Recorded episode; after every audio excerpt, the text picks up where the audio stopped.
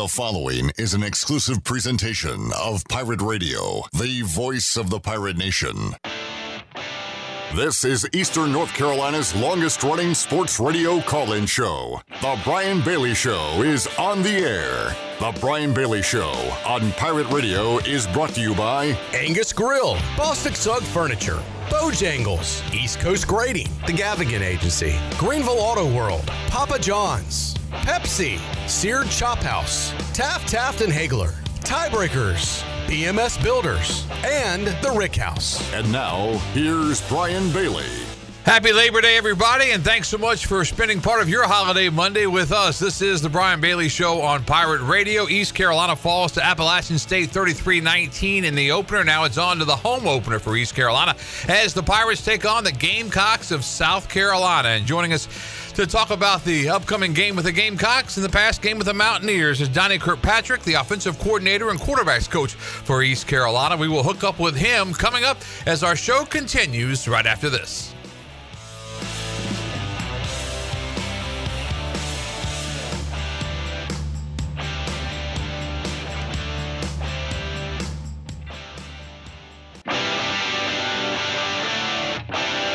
You're listening to The Brian Bailey Show. Now, back to Brian. Okay, welcome back on this Labor Day Monday. Donnie Kirkpatrick, 37 years of collegiate coaching experience. He's the offensive coordinator and quarterback coach for this East Carolina Pirate football team. Another stint with East Carolina. He's had a lot of success in the past, looking for some more success in the future. And he joins us right now to talk about the Pirate loss to Appalachian State and going forward against the Gamecocks of South Carolina. Coach K, how are you? That's amazing. 37 years coaching, and I'm only 39 years old. That's what I was thinking. You started when you were two. I guess I did. I guess you did. You're you're one smart man. Uh, eight years as a coordinator. You know, when you become a coordinator, how does that change the, the mindset of everything? I mean, do you like you know the, the role of coordinator better than you know being one of the assistants on the staff, or or you know is it is it easier as a as an assistant rather than being the coordinator? Well, I like it on days we play good. Yeah. You don't play as good. You don't like it as much, obviously.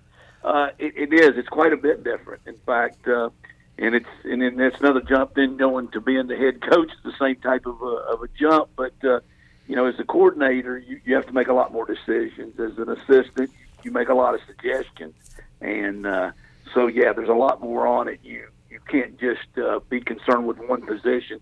You know, obviously, I coach the quarterbacks as well. And when you're when you're just a quarterback coach or just a receiver coach, you know that's all you're concerned about, right? For the most part, and if if they they do what they're supposed to do, if they play good, then, then you're happy with that. If not, then you know obviously you're upset about that. As the coordinator, then you're responsible obviously for the entire offense. So you, you just have a wider scope of things. There's just a lot more responsibility. Pirates fall in the opener 33-19. When you guys go through and look at the, the tape on that game, what are some of the things that you saw? Well, you know, it's it's and it's like this in a lot of games because it's it's a game you can't ever play, you know, perfectly. You know, you you, you strive to do that. You'll never reach that goal, but you try to get as close as you can. It was a game, I think, of a lot of lost opportunities. Now we were playing a good football team. I mean, I, I think most of these Carolina fans are pretty educated, and they know that. You know, I think there's a few you know, there's a few drunk people or a few bad gamblers out there that make you understand that we were playing a pretty good football team. You know, uh, I, I coached in Appalachian, so I know the pride there, and I know the, what the program's built on. You know, they they were an FCS one double A team until I guess six years ago. In those six years, they've won 63 football games. Uh, that's averaging over 10 wins a game, and they've won six bowl games. So, you know, probably some people may didn't have the respect for them that we did, our team did. We surely respected them, and we we expected a tough battle. We we hoped we'd play a little better in some situations, and we would be able to to you know come out ahead. But we were expecting a tough tough game, and what what got us was just some lost opportunities. We scored two touchdowns that were called back. Um, and then we, you know, you can't have that happen. I, I don't know what happened on the, the ruling where they overruled the, the Hail Mary at the end of the half. That's a pretty amazing situation. We scored one later that they took away, which we're not sure why that happened either. We, we ended up selling for a field goal on that one. And then we had a 60 some yard run. It would have given us a first and goal at the six yard line that we got a holding call back behind the play, and we just weren't able to overcome, you know, those type of things. It was a game where you got 11 possessions in the game. It's a ball control game when you play Appalachian. They're not going to let you have the ball very much. They're going to grind it out. So you've got to you've got to take what you got. You got to you got to capitalize. And that were three scoring opportunities there that we weren't able to overcome. And so you're just not good enough to to outscore them if you don't if you don't take advantage of those situations. I was surprised at Appalachian State's quickness. I think even with their big folks, it just seemed like even when when Holton would scramble around and it looked like he was going to go. He did go for the one big gain that got called back, but it seemed like every time he got loose that they were so you know fast. The, the interior linemen, the linebackers, the, the defensive backs, they closed very quickly. I think that that was one of the surprising things. I didn't think I would see that kind of team speed out of App State. Yeah, they they have that speed. What what we knew was they're probably a little smaller, maybe than say uh, the traditional top ten team in the country, the Alabamas, the Ohio State. You know those type of people. Yeah, they have guys who are that fast, and then they're also very very large. So whereas Appalachian may didn't have that that great a size, they really have the speed. They've got the great quickness. They play a scheme that fits that very well. It's a very much of a movement uh, they haven't been as big a blitz team as they were the other night, uh, visiting with their coaches because we're, we're good friends with a lot of guys on that staff. Uh, they told us the philosophy was, or the game plan was they thought they had to blitz more. Uh, you can't let Holton get comfortable. If he gets in a rhythm, you know, he'll shred you. So you've got to make him run. You've got to make him get out of the pocket. Uh, you've got to contain him, but you can't let him have time to throw the ball. And that was pretty much what happened the other night, too when when we were able to get the thing set up and he was able to to have a clear shot to throw the ball, we, we completed a lot of passes. There were six or seven protection breakdowns in the game. We threw the ball 40 times. There were six, I think, possession or uh, you know uh, type protection breakdowns for one reason or the other. The, it was a different guy every time. That's that's the issue as a coach. You wish it was one guy. You'd just change the one guy out, but it wasn't that deal. So they did a nice job of pressuring us and some things and using their speed. But uh, yeah, they can run. They they had ten starters back on a defense that gave up 16 points a game last year.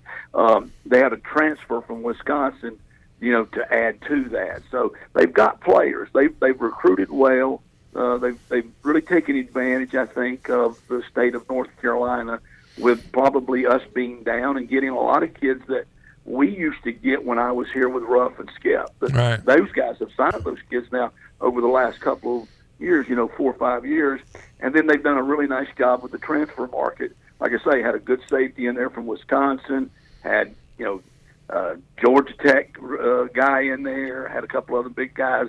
You know, even their quarterback was a Clemson guy that started at Clemson before, started at Duke. So they've done a nice job of getting talent in there you know, they probably don't get the respect that the, the you know they think they should get, but they got legit players now.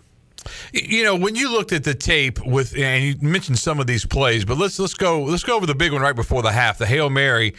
You know, on the field, it was called a touchdown. What you know? What was the thinking? I, I followed Coach Houston into the tunnel, and he talked to the official outside, and and then during the coaches show, obviously Coach Houston didn't really say a whole lot about it because obviously you can't say a whole lot about it. But it just seemed to me that that replay, and, and it's happened so much with East Carolina. Think back to the Tulsa game. I mean, it, it, it almost seems like when the replay is reviewed, not that everybody's going against East Carolina, but it, it's like somehow they screw it up. I don't know how anybody saw on any replay that I saw that you know I don't know who caught that football. I know CJ came away with it. I know the call on the field was it was a touchdown. But what did you guys see on tape? Well, that's what we saw. Yeah, same thing. We had the views we had, and then I, you know, being in the press box, I I had access to the TV and I watched it, and you know, it looked like probably that was two guys had the ball, and then in that situation, it goes to the offense, right? And then plus the offensive guy came out with the ball, so the guy called it a touchdown, and we, we've not really been able to get a good explanation of how they changed it, who changed it. And again, you know, we, we can't worry about that and say, well, we, we didn't lose the game because of the officials, right? For sure, right. Nobody's saying that exactly. That that never really happened. We do seem to be on a little bit of a downtrend. Yeah. Uh, you know, even there was a fumble later in the game that I, I didn't see because I, you know, I'm not watching our defense as, as closely. I'm preparing for the next series that they thought, you know, would have been would have went our way, and it didn't go our way either. So nothing, you know, we, we're just going to have to go out. We've got to change that. We just got to play better because it just does seem to be like we're on a on a roll. For every time it goes to the review, that's going to be a bad deal right now. But uh, I don't know. It's, it's got to even itself out. We figure. What what is does Coach Houston have an option that he can send you know certain tape to the to the league and say, could you please look at this and tell us you know give us an explanation of this or that or you know is there a process there? There is actually. We do that, and we we we come in the very next day, and we did that Saturday.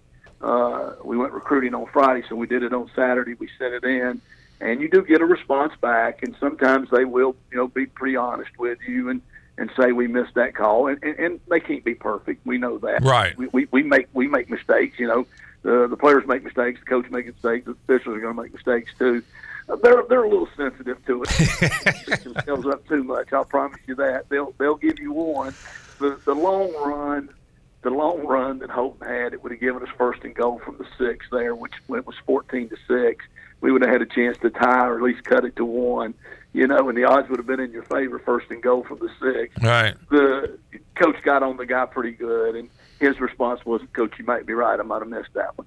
You know what I'm saying? So yeah. you get a few, they'll they'll admit they missed a few. They won't admit very many of them. You know, they're that human nature. They're not going to do that very much.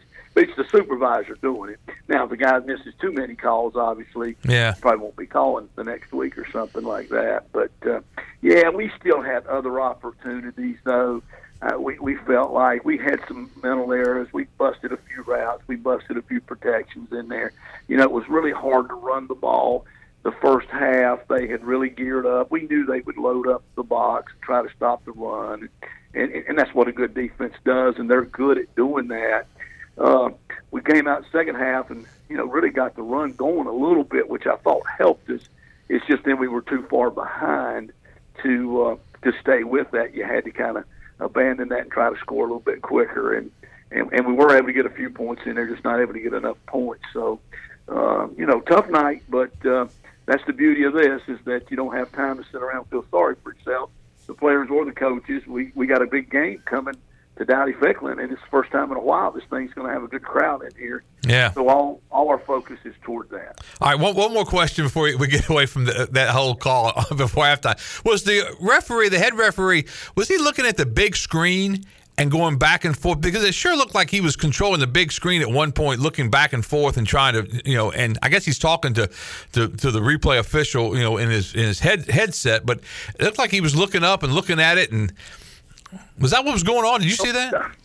I, I know what you're talking about, and uh, I don't think that's the process. I don't think it was either. No, what the process was, I think that was just the stadium people, you know, showing it to the crowd, running it back, which I don't know if they should do that or not. Yeah. but it did seem to kind of go go in in conjunction with what they were doing over there. But I don't know. That one didn't go our way. That could have been a momentum changer, I think, to go in at halftime. You know, instead of down twenty to six, it could have been you know a one score game. And and we came out in the third quarter, which we had a big emphasis on pre- in preseason camp about we were going to play better in the third quarter. We thought that was one of the poorest things we did last year was come out out of the half and, and get started quickly. You know, even in the SMU game, the third quarter kind of was stale for us. So came out, got the stop, and you know drove down and scored, but we had to settle for the field goal. And we at that point, you know, field goals weren't good enough. We needed to get the points, so we took the field goal. But we we should have we should have punched that one in right there, and then we and then we probably could have got back in the game. And I know a lot of people, you know, thought the game maybe wasn't as close. I, I saw where somebody said, well, it wasn't as close as score. Actually, I thought it was a lot closer than the score. And when you look at the film, I think you would think that too. There was a there was a series in there of four possessions where they scored four straight times. Uh, we held them to two field goals, which was a great job by the defense, and then we did not return those scores. One of those was because we got the holding call. You know, we'd had a great chance to score there, and then one of those was in there where they didn't give us the call on the Big Ben or the or the Hail Mary. So, you know, you take that part out of it, it was a it was a pretty evenly played ball game. And if if we could just get a few breaks or just create a few breaks is what you got to do. I think we'll we'll we'll be a better team. But it, it was a good one. is a good one to get learning experience from, like I say, and we'll move on. Who were some of the players before we, we, we, go to South Carolina? Who were some of the players that really graded graded out well against App State? Well, you know, Josiah Hatfield had a really good game for us, and we really were excited about him. We we've always been excited about him. He's shown flashes of being a big play type of a guy, a guy that gives us some speed, which we still lack a little bit of speed at receiver.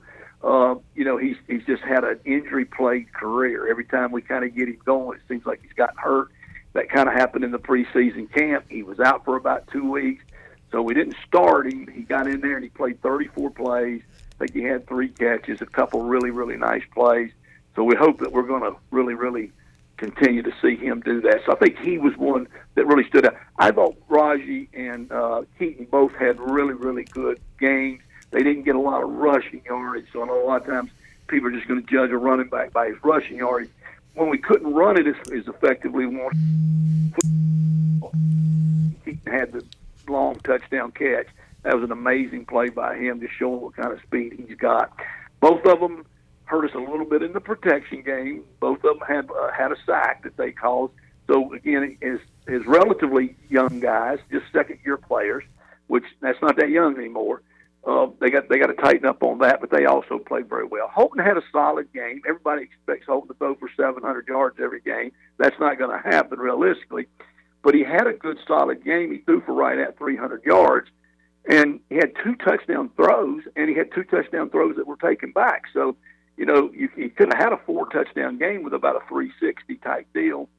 Too many incompletions, but some of those were his fault. Some of those were not his fault. You know, uh, had three or four times you had to throw the ball away to, to avoid a sack. That hurt you. Know, You had a you had the Big Ben, which you think you caught. You you know, one of those is a clock play where you're throwing it down in the ground, intentional grounding. So you know, we want to get the percentage up. We probably just got to protect a little bit better for him, and then uh, I think we're going to be okay.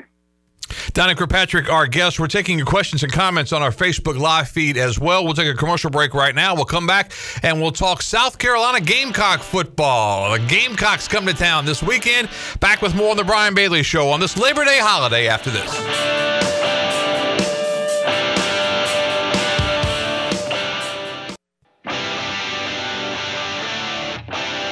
You're listening to The Brian Bailey Show.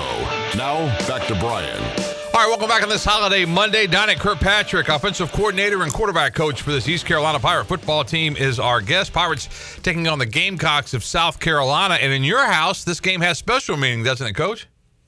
Yeah, it does. You know, it's it's the reunion tour for me because obviously I'd spent a lot of time up on the mountain there coaching at Appalachian State, and of course, best day of my life meeting Misty uh, up there, and uh, she had went to school there as well as a lot of other family members. My my, my younger brother played for us while I was co- coaching at Appalachian, and so spent some time in Columbia. And uh, Molly, our our daughter, was born there, and she later then returned there to go to college there, and was a cheerleader there for four years. And she was there during their really really good run there, where Coach Spurrier was tearing it up a little bit. So. Uh, I know that uh, the house will not be totally divided, but there's probably a little bit of feeling in there for the Gamecocks. That should be fun, though. East Carolina and South Carolina. Great matchup for the Pirates having South Carolina come to Greenville and Dowdy Ficklen Stadium. And as you said, you know, really, this is the first chance we've had in a long time to have a crowd at Dowdy Ficklen. Well, we're just so excited. I know our players are just so excited, and it was a great crowd the other night too. For for most of those guys, you know, because we still are somewhat of a young football team uh, obviously the largest crowd they'd played in front of. And, you know, crowds had not been that great here before, and then with the pandemic last year, so it was a really good crowd. But we're expecting an even better crowd, a little more biased crowd, you know, for us uh, this week. And this has been a game a long time coming because uh, the last time I guess we played South Carolina, we were supposed to have played here, and somehow that game got switched into Charlotte, which was great, but it wasn't anything like playing in Dowdy-Ficklen. All right, let's take some questions and comments from our Facebook Live feed. Uh, first one comes in about Noah Henderson getting the majority of snaps at right tackle due to Bailey's knee injury. What's the update there, Coach? Well, I'm, I'm, we don't totally know yet, but it's not looking very good for Bailey, at least not for right now for this game. So we were very fortunate that Noah was able to be back, and Noah played really well. We thought in most things he had one MA, I think that you know was another one of those protection deals So everybody's got to eliminate that one mistake. But uh, Noah will be set to be the starter this week for sure. All right, another comment or question. Uh, are we going to see more wheel routes and screens to get some of the playmakers in space? I think that was one of the keys of this game that we really never got Tyler Snead going. Uh, you know, it, they seemed to take away some of that, didn't they?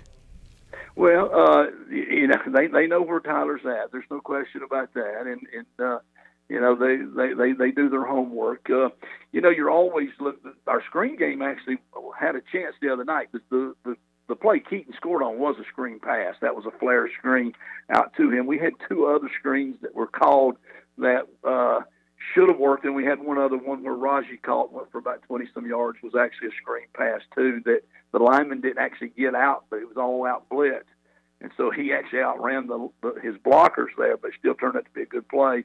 You know, going into the Appalachian game, they were not a big man coverage team, which is when you use wheel routes and pick routes and stuff like that we we did get to a few of those. Raji had another one, which was a was a rub type pick play, I think, in the game. Now this week be a total different defense. I do expect to see a lot of blitz. I expect to see a lot of pressure, and you know, with that, we will definitely have those type plays in. Take us through the Keaton Mitchell touchdown, Coach. What uh, what did you see on that play? What went right? How did that thing just explode like it did? Because obviously we saw Keaton absolutely fly. Yeah, you know, uh, he's he's such a good receiver out of the backfield, and if you get him, you know, out there in space, good things are going to happen. It was it was a call that um, in our second long game plan, they really uh, dropped their linebackers really really deep and their coverage really really deep on second and long. So we you have a you know kind of have a game plan for each situation, and so we were going in the game planning to run screens and they did. They dropped really, really deep, and our linemen were able to get out. And the receivers were able to run the DBs off, and Keaton got one or two just kilo blocks right there, uh, and he was just you know gone. They just he had the speed he could take it to the house. So we tried that play later, and the the, the Sam linebacker peeled, and we should have been able to throw the ball to the backside screen because it's actually a double screen, but we got too much pressure. We didn't get a chance to do that. Did you uh, give Keaton any pointers on that dance that he did when he got in the end zone? And who taught him that? Well, I, it wasn't me. I can tell you that. That's for sure because I, I wouldn't be able to demonstrate it nearly like that. We've got a lot of talented guys like that. So uh, hopefully we can score more so they can show those skills off more.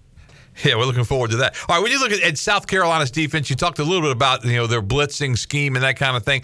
I think the one thing that the average fan looks at when you're playing a South Carolina, obviously this is an SEC you know style team. Um, they're picked to be near the bottom of the SEC standings, but still, it's SEC caliber talent. And I know when you guys look at things like that and, and, the recruiting that you guys recruit against South Carolina in so many different ways with guys you know that are out there. But what do you see in this defense? Well, it is a it is an SEC team, and, you, and you're saying that right. Maybe they're not picked to win that league, you know, that's a big league, but that's like saying you're playing an NFL team, and you know, even the worst NFL team's got the greatest players in the world on it. So what what they are is they're a typical SEC team, and they're very good size. You have to have good size to play in that league, and so the defensive front has three starters back out of the four, and that's probably the biggest concern we have going into this game is can we handle them up front because they've got big guys that are fast guys that are probably going to the NFL type guys and uh, you know they've they've been recruited by a lot of schools. There have been a lot of people thought they were good, so they're hard to have. They totally dominated in their first game against an Illinois State team. They had no chance just simply because they could not block their front. Uh, you know the secondary is new. They had a great secondary last year, and they either went got drafted or they transferred, and so uh, that'll be the most inexperienced. So we hopefully we'll have a little bit of an edge, or we can work something there. Uh, but they'll be able to run and they'll be big. And, you know, I'm saying they're used to playing good competition, obviously, as well. So, uh, you know, we, we, we're going to have to play our best. We're going to have to have a good game plan. And like you say, the Tyler Sneads and the CJs, who, who did okay, they just never really got a break loose game. And Josiah's got to come through, and, and we got to have a lot more big plays. We'll have to handle them up front. That'll be the big challenge this week. South Carolina in their first year under Shane Beamer. Did you guys run into each other through the years? I mean, do you know Shane? I know Shane, and Shane's a, a tremendous human being. Obviously, you know, comes from pretty good stock there. He had a dad who was a pretty good man. He was a pretty good football coach as well. And uh, though we've never worked together, you know, playing them at Virginia Tech, uh, we would always see each other. And then, of course, just out on the recruiting trails, you would run into people like that. And then, you know, he was on the Oklahoma staff out there with Lincoln. And I used to, you know, I, I made several trips out there and, you know, hung out with him a little bit there too. So great, great person. I know he's excited about this opportunity. You know, he had coached there as an assistant under Coach Spurrier when they were having great success. So he's got them fired up. He's got them playing – you know, optimistic football right now. And obviously, the first game they were they were dominant. So I know they're coming in here with some momentum, and we're going to have to be ready for that.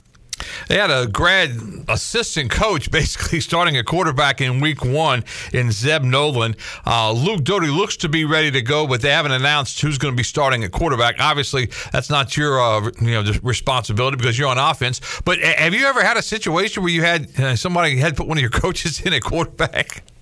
Lord no, and I hope we don't on this staff because we ain't got anybody can still play on this staff. uh, we'd be in trouble. I don't. They're luckier than we are. I don't know. We could probably bring Brian Shore back out too. He was pretty good quarterback. He's still pretty young. You know, I, I don't pay a lot of attention, but I know of the situation. Uh, Zeb Noland is the son of Travis Noland, who's a high school coach in Georgia right now, and I recruited Travis Noland to Appalachian State and signed him, so I know the family very, very well. And when Zeb was uh, first leaving Iowa State, we were James Madison. We did talk with him about transferring into James Madison. So uh, he's a great young man. He's a good player. I say he's a man now because he, you know, he's older, but uh, very unique situation. That that's maybe the most unique situation. But you know, that's the great. That's the beauty of college football. I, I heard on the one little show there on the radio or, or on between the commercial deal here talking about the the kid at Florida State last night. Another great story about college football. But this was Zeb coming out of retirement from coaching to playing. That that's an amazing story. Yeah, it was an amazing story. That Florida State Notre Dame game was amazing last night too. That's uh, McKenzie Milton coming back and doing what he did. I mean, that was with that devastating knee injury and and transferring out and uh, I can remember being down there for the championship game the year he was injured, and I was down there working for the American, and just all the talk. And I, I think he came out to, to, midfield as one of the captains. Obviously, he was out for the season then, and and just trying to bounce back. And his story and just the way he played last night was just incredible. And that was just a great, great game for a Sunday night for college football. Uh, it's good to see the crowds back out. Now you were out recruiting the other night. I know you can't talk about specifics about who you were looking at, but what was it like to be back on the sideline finally and, and actually recruit? Recruiting a player? You know, it was it was it was great. I will say this. You know, we we pulled out of Charlotte. You know, a little after midnight, and uh, a long bumpy road back home. You know, not feeling very good, not feeling too happy about anything in life. Woke up to a beautiful day on Friday, and had the opportunity to go to uh, three or four high schools and it really, really uh, was a great thing because you, you love getting out there and visiting with the high school coach, especially the high school coaches in Eastern North Carolina, which almost all are so supportive of East Carolina. You know, most of them probably went to school here or are huge fans, and so they really picked my spirits up. And then getting a chance, though you can't really talk to the prospects at this point, you got a chance to go see them in the weight room, and I got a good chance to see a really, really uh, two outstanding football teams play and so it just you, you love high school football. You love to be a part of that. You just you're just so happy to be out there and and seeing the talent. We've got some good kids we're recruiting, especially out of this local area right here, and it, it it made coming to work Saturday morning. Then I was in a much better mood Saturday. I was much more optimistic about the future and getting going again after getting out there and having a chance to, to visit with those coaches and those players. We want to get you in a good mood on Sunday this week, so we got to have a big effort on Saturday. Do the radio show after a win. yeah, that's right. We want. We, we're going to win. You're going to let me do this. We'll promise you. We promise you. Down the road, we're going to get you after a bit. I owe you because I've had you on after some tough losses through the years. Jay writes in and says Appalachian State, along with some good American teams, use a lot of motion and misdirection plays. Uh, why is an ECU doing way more of this? Well, truthfully, the, the Appalachian doesn't use a lot of misdirection. It's basically straight lead zone is what they do. They do put a little window dress in it with the receiver there that kind of runs by. They don't give it to him very often. Um, yeah, I don't know. That's the question. I'm not sure how to how to answer. We we we actually opened the game you know, with a misdirection play, and then we later second series came out first play with a misdirection play. Neither one of them were very successful, and I guess that's probably why we didn't go back to that.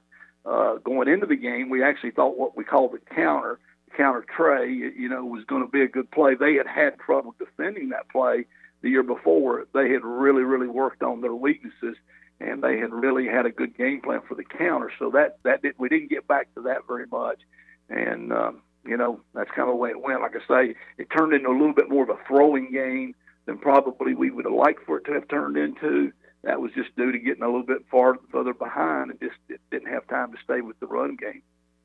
East Carolina offensive coordinator Donnie Kirkpatrick, our guest on this Monday, on this holiday Monday for your Labor Day. We'll take another commercial break right now. We'll come back more with Coach K, more of your questions and comments on our Facebook Live feed here on Pirate Radio after this.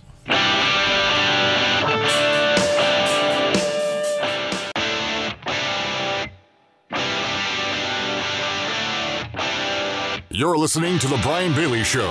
Now, back to Brian. All right, welcome back as we continue on with Donnie Kirkpatrick, offensive coordinator and quarterback coach for this Pirate football team. Coach, uh, when you have a Saturday off like you guys did, how often do you get a chance to see some of the uh, the other coaches you've worked with and and that kind of thing? I was going to ask specifically about Coach Holtz, uh, Skip Holtz and company. La Tech had Mississippi State beaten. I swear they did, and they lost that game. I was just wondering if you had a chance to see that one. I didn't get a chance to see that. Um, like I say, our schedule, the players were off on Saturday. That didn't mean the coaches were off on Saturday. Um, we went recruiting on Friday and got back to the game, and then we were in early Saturday morning. We were watching the game against Appalachian, and then we got a jump on South Carolina. We did. We got out of here early evening, though. I will say that. So I did get a chance to see the games at night. I watched the Clemson Georgia. Game. Yeah. I watched a little bit of the South Carolina Eastern Illinois game there a little bit too. I didn't watch it as heavily because I knew I was going to be spending the next week watching that on on film, which you can see obviously what's happening on the film a little more, a lot more than you can on the TV copies. So I did get to see the night games, but I, I kind of always keep up with the scores. You have the alerts on, and uh, same thing. I, I thought he had a big win right there. That would have been his 150th win and that's pretty special. So I'm really hoping he'll get that here pretty quickly. Yeah, it was just a shame because he, he had he had Mississippi State beaten, and then and then he went over to the to the um, kicker before he went out for the field goal. And I was sitting with Melissa, we were eating dinner, and we were watching, and I said, I hope he doesn't tell him the same joke because it may not it may not work out. And I forget what the joke was. It was Ben Hartman when he went to him. It was something about the change a football player gets his, and it's his quarterback and I don't know how exactly the joke went, but he was talking to his kicker, but his kicker didn't give him quite the same effort, and uh, it wasn't it wasn't good. But it was uh, it had to be a tough loss because they really really you know played well for the most part. Yeah, that's what I heard. All right, when you look at South Carolina and and this defense, you know, are, are there things right now that you think, hey, I know we this will work, and obviously you don't give them away, but but are there things that you or, are there things that you think might work? You go into practice and you kind of you know spin the pot around that kind of thing. I think it's a little bit of both. You know, you start watching tape and you, you watch it a lot of different ways. You watch it in the in the games played to get a to get a feel for how the coordinator calls things and the flow of the game. Then we have everything cut up into like situations. You know, first down uh, situation, second and long, all the different third downs, red zone, goal line. If you're coming out two minutes, you study the tape and what they do uh, in situations. You study it also by what formation and how they defend formations, and you do start to see things. You say, okay, this should be good. This this matches up good. We do this. You you just can't put a new offense in each week. Your kids would never know what to do. But you say, hey, because they play this coverage to this formation. These are the routes that we should be able to run. These have a good chance to work. These are the runs that you like. These are the checks you're going to have to make. And so, as the week goes, you, you first start off thinking, "Wow, they're so good, nothing's going to work." You start getting optimistic. You start practicing it. Uh, we did a little bit yesterday. Sunday's practice is a pretty light practice. We get about 20 minutes of teamwork in. Uh, you start to look at some things. You do experiment with a couple of things. You do that Tuesday, Wednesday usually by Thursday you're starting to feel pretty good about it. Then you go into the game and it's, it's kind of a chess match. Sometimes they've adjusted, and then you have to adjust. Sometimes you're dead right on, and it works right from the get go. So you just you just never know, but you but you do spend a lot of time trying to come up with a plan. Another question coming in wants to know about the uh, up tempo. It says it seems that when you go up tempo, that Holton gets in a groove and keeps the, the defense on its toes, keeps them backpedaling a little bit. I guess is, is how that would go. But uh, how about the tempo? How how we, how happy were you with the offense's tempo the other night? Well, I think the, I think that observation is dead right on. I think we play our best football offensively when we do play faster, and I push them to do that and push them to do that. Now, early in the year, sometimes they get a little tired we called a little bit of a break the other night. It wasn't quite as hot as it normally is in the first ball game. The, the key to all that is is that you have to move the ball to be able to play fast in the tempo. So when we were able to get a couple of big plays, we did uh, do that. The two minute offense obviously is designed to do that, and we moved the ball and we moved it all the way down there. And we did we did stump our toe a little bit there on third down, and that's why we had to go to the Big Ben key is we just got to get more of those plays where we get those yards gained so that you can tempo that because I do think that's when we're at our best and that keeps the defense from being able to adjust. It keeps them from being able to call to dial up their exotics, the tougher blitzes, their special defenses. It kind of makes them just get into a base defense because they have to line up or you already have the ball snap. He had a chance to get it to the tight end a couple of times the other night. I've always said that this East Carolina offense, regardless of who the head coach is, the offense is better when there's a tight end out there that, that can make some plays. And I think that we're starting to see, you know, because you know when Coach Houston got here, he said the tight end room was really a lonely place. But now you've got some guys in that tight end room. Yeah, we do, and I, I didn't. I, I'm I'm really disappointed that we didn't get it to the tight ends more. But again, we got a lot of weapons. You know, you look back, you say, "Wow, I wish Sneed would have got it more." And I wish Raji would have got it more. I wish Keaton would have gotten it more. We, we we've got to keep the ball more. We got to move it better, so we'll have more plays. We only had 64 plays in the game, so that we can get it to more people. Now, uh, Ryan Jones caught a touchdown. I was really glad to see him get some success there at the end of the game. He kept playing hard, made a really good play. Uh, Shane actually caught the touchdown that was the one touchdown that was called back. So uh, the first play of the game was designed to go to the tight end, and then there was about two or three other plays where they just happened to cover the tight end. Though they did a nice job of taking the tight end away some. So we'll keep continuing to work them. They're they're a huge part of what we do, if we're throwing it to them or not, because they're a huge part of the blocking schemes as well.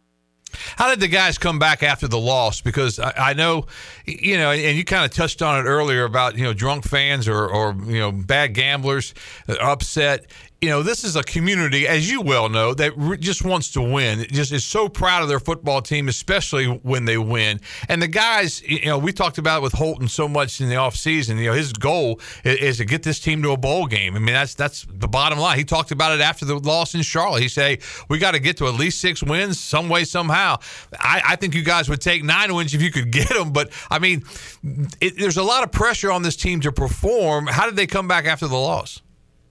Well, I think that's a big a big part of of what a lot of these kids are about. Like Holton, the fans here are for the majority the best around, and I've been to a lot of schools, and the the fans here are tremendous. The the community here supports this team so so well, and everybody does just want to win. And I think the kids actually feel the pressure not so much for themselves and their family wanting to win is it's come to the point where they would love to win for this school, for these people that go to school here, for the people that have gone to school here before, or the people that just support the team. So they were really, I think that's where they were most disappointed because they were just so jacked up that we were going to get this thing turned around, and and it is. We it's going to get turned around. We know that. I know we keep saying that. You, you have to keep saying that. You have to believe that, and it will happen. It's just it's one of those things where it's not happening as fast as any of us want it to happen. We're having, as you know, coaching staff discussions about we we've got to get them ready to play. We can't put too much pressure on them, and you can't talk too much about the winning and the final results. We've got to spend more of our time just talking about the process because you just can't think. You know, I think Michael Jordan had had that saying or something about he never thought about was he going to make the free throw or not. He, he just concentrated on his technique of shooting the free throw and doing what he's got to do. So we don't want to overburden them with we've got to win, we've got to win.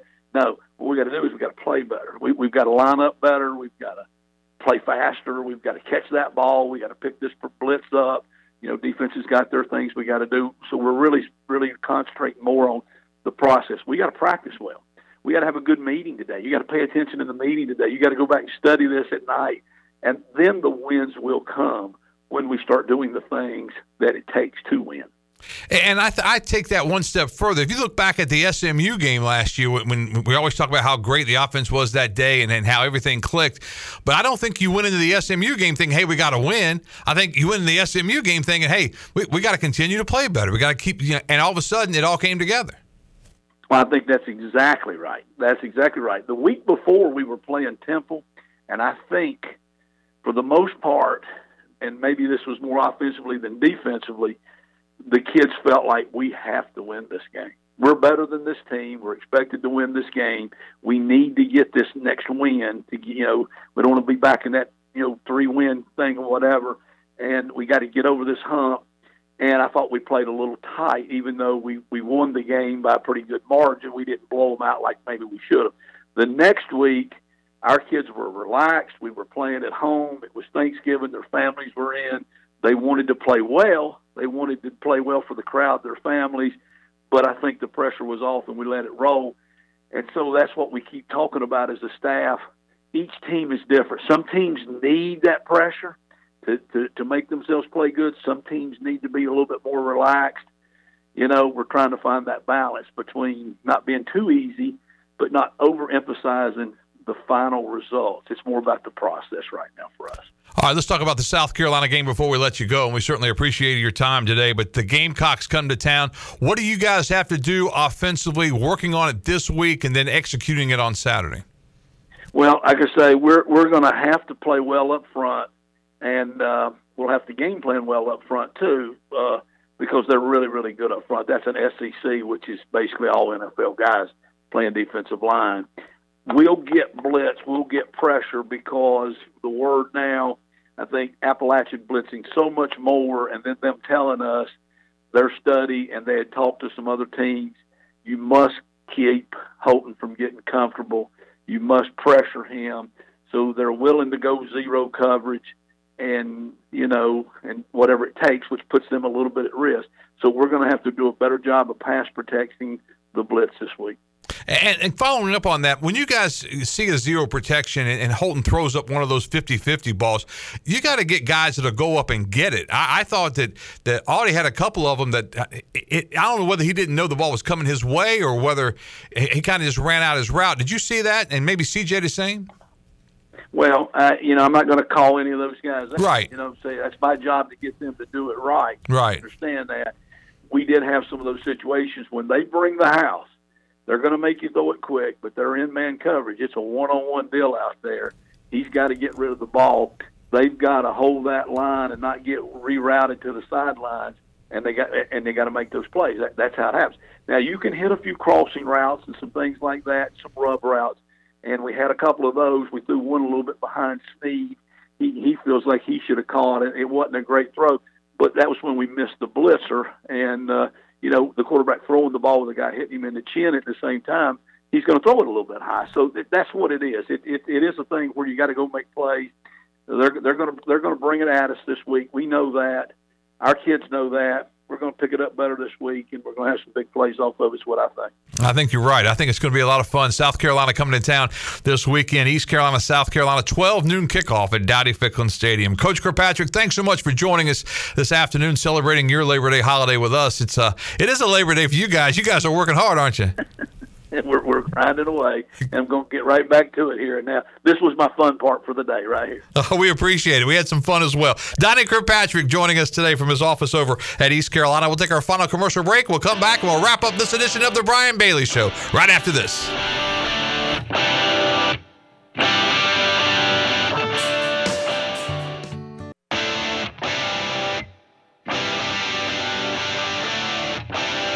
You're listening to The Brian Bailey Show. Now, back to Brian. All right, let's wrap up this edition of The Brian Bailey Show on this Labor Day Monday. Clip Brock joins us. He is the host of the pregame show, 8 a.m. on Saturday morning, the Bud Light pregame tailgate. And then he and our good friend Billy Weaver take over with the fifth quarter call in shows. How, how'd the first show go? Did, did Weaver hang in there all right? Yeah, he uh, man, he, he got a full taste of what the post game Yeah, show I can bet be he about. did.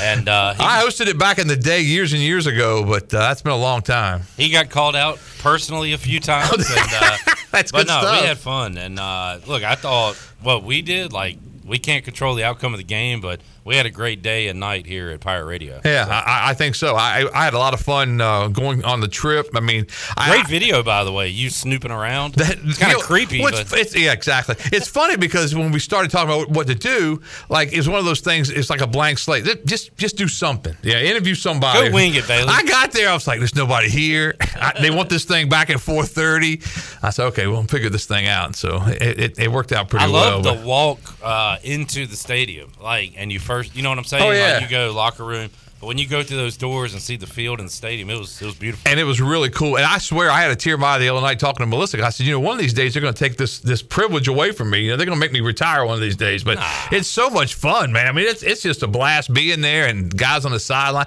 Harold Varner was on the sideline. John Gilbert was on the sideline before the game. And uh, oh, I got a story to tell you. Remind me to tell you a story about me and Luke Combs whenever we do the three thirty 3:30 part. this Yeah, we'll save it for that because that's that's your part, and I'll save that one for uh, for later on. Bailey, when But- you retire, you'll get the Drew Steele role. They'll still let you run out with the team. and Really? the really? side- Yeah, they probably should. I think so. Yeah, that's that's my goal in life now. Is, Big to, Drew Steele. is to continue with that one. But uh, looking forward to that. Cowboys play the Bucs on uh, Thursday. How about them Cowboys? You going to root for the Cowboys? Hell no. I didn't think so. I think they can hang with them though. I think they. It just depends. You don't know what you're going to get out of Dak. Zack Martin not playing because of COVID is really going to hurt. Because uh, Zeke Elliott came out and said he's the best player we got on offense. He went right past Dak and said, hey, "Zack's the best player we got on offense." It is kind of So- scary, and it's only one game of a really long season. Right. Extra- but uh, to play a team that won the Super Bowl that has everybody, Yeah, literally everybody everybody's coming back. back. it's crazy. Yeah, so it'll be it'll be fun coming up on Thursday. But uh, Pirate football resumes on Saturday, 12 noon kickoff for East Carolina and South Carolina. That should be a lot of fun as well. Pirate radio coverage begins at 8 a.m. with the Bud Light pregame tailgate. All right, let's wrap up this edition of the Brian Bailey Show. Thanks so much for making us part of your holiday Monday on this Labor Day. Donnie Kirkpatrick was our guest. We thank him for his time, and we'll see you back here next week on the Brian Bailey Show. This has been The Brian Bailey Show, brought to you by Angus Grill, Bostic Sugg Furniture, Bojangles, East Coast Grading, The Gavigan Agency, Greenville Auto World, Papa John's, Pepsi, Seared Chop House, Taft Taft and Haigler, Tiebreakers, PMS Builders, and The Rick House. Join us next time for another edition of The Brian Bailey Show, exclusively on Pirate Radio, the voice of the pirate nation.